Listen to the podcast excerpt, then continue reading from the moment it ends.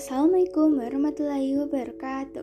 Hai, kembali dengan podcast aku Dina dari kelas 83 Di podcast kali ini, aku bakal nyeritain tentang satu film kartun yang selalu bikin aku nangis walaupun udah nonton 4 kali nih Coba tebak, film apa? Hayo?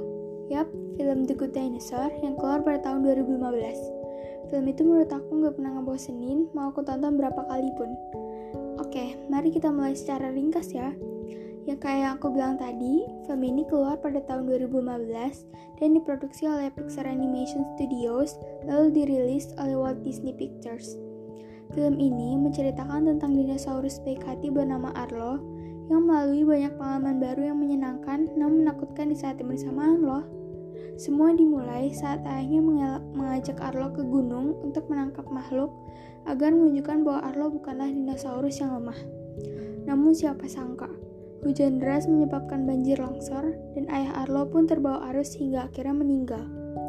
Usai banjir, Arlo tersesat di tempat asing. Mulai dari situlah, Arlo berteman dengan anak manusia unik yang memang tinggal di hutan bernama Spot.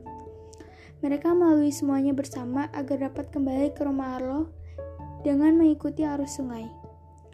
Dimulai dengan susahnya mencari makan bersama, melawan buas, menceritakan masa lalu keluarga, hingga akhirnya mereka dapat titik terang dan mendapat jalan yang benar untuk kembali ke rumah Arlo. Di tengah perjalanan itu, Spot akhirnya menemukan keluarga aslinya. Dan mau tidak mau, Arlo merelakan Spot untuk kembali berkumpul bersama keluarganya dan kembali ke tempat asalnya. Hmm, sedih ya. Setelah itu, Arlo kembali perjalanan ke rumahnya sendirian dan jelas kedatangannya disambut hangat oleh pelukan rindu sang ibu dan kakak-kakaknya. Sampai situ aja nih.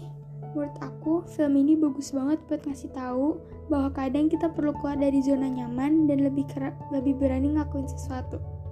Nah, sekian dari podcast aku kali ini. Semoga terhibur dan semangat belajar. Wassalamualaikum warahmatullahi wabarakatuh.